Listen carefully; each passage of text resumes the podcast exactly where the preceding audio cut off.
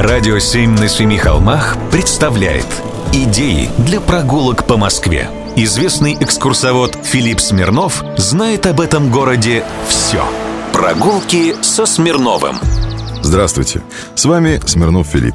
110 лет назад в Москве с помпой открыли кинотеатр художественный.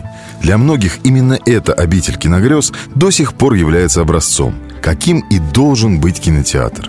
Позвольте я расскажу вам, чем эта особенность. Все годы своего существования художественный по праву назывался первым и главным московским кинотеатром. Он был эталоном для остальных. Фойе должно быть таким. Такая оркестровая яма, такой экран, такие проходы между кресел. А главное, все премьеры устраивали только в нем. «Броненосец Потемкин», первый звуковой фильм «Путевка в жизнь», первый цветной фильм «Груня Корнакова» и так далее – а знаете, что еще было круто? Люди, которые не попадали на премьеры, ждали тех, кто там был, и потом расспрашивали, что и как на выходе из кинотеатра. Вот она, магия кино. И никакого попкорна. Кстати, кинотеатр художественный был единственным кинотеатром, в котором можно было заказать билеты с доставкой на дом.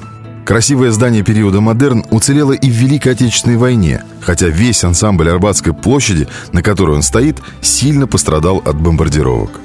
Сейчас кинотеатр все еще на реставрации. Очень хочу надеяться, что его владельцы ускорятся и откроют его аккурат к 110-летнему юбилею. Напомню им, что это в конце года. Время еще есть. За работу. Прогулки со Смирновым. Читайте на сайте radio7.ru. Слушайте каждые пятницу, субботу и воскресенье в эфире «Радио 7» на Семи холмах.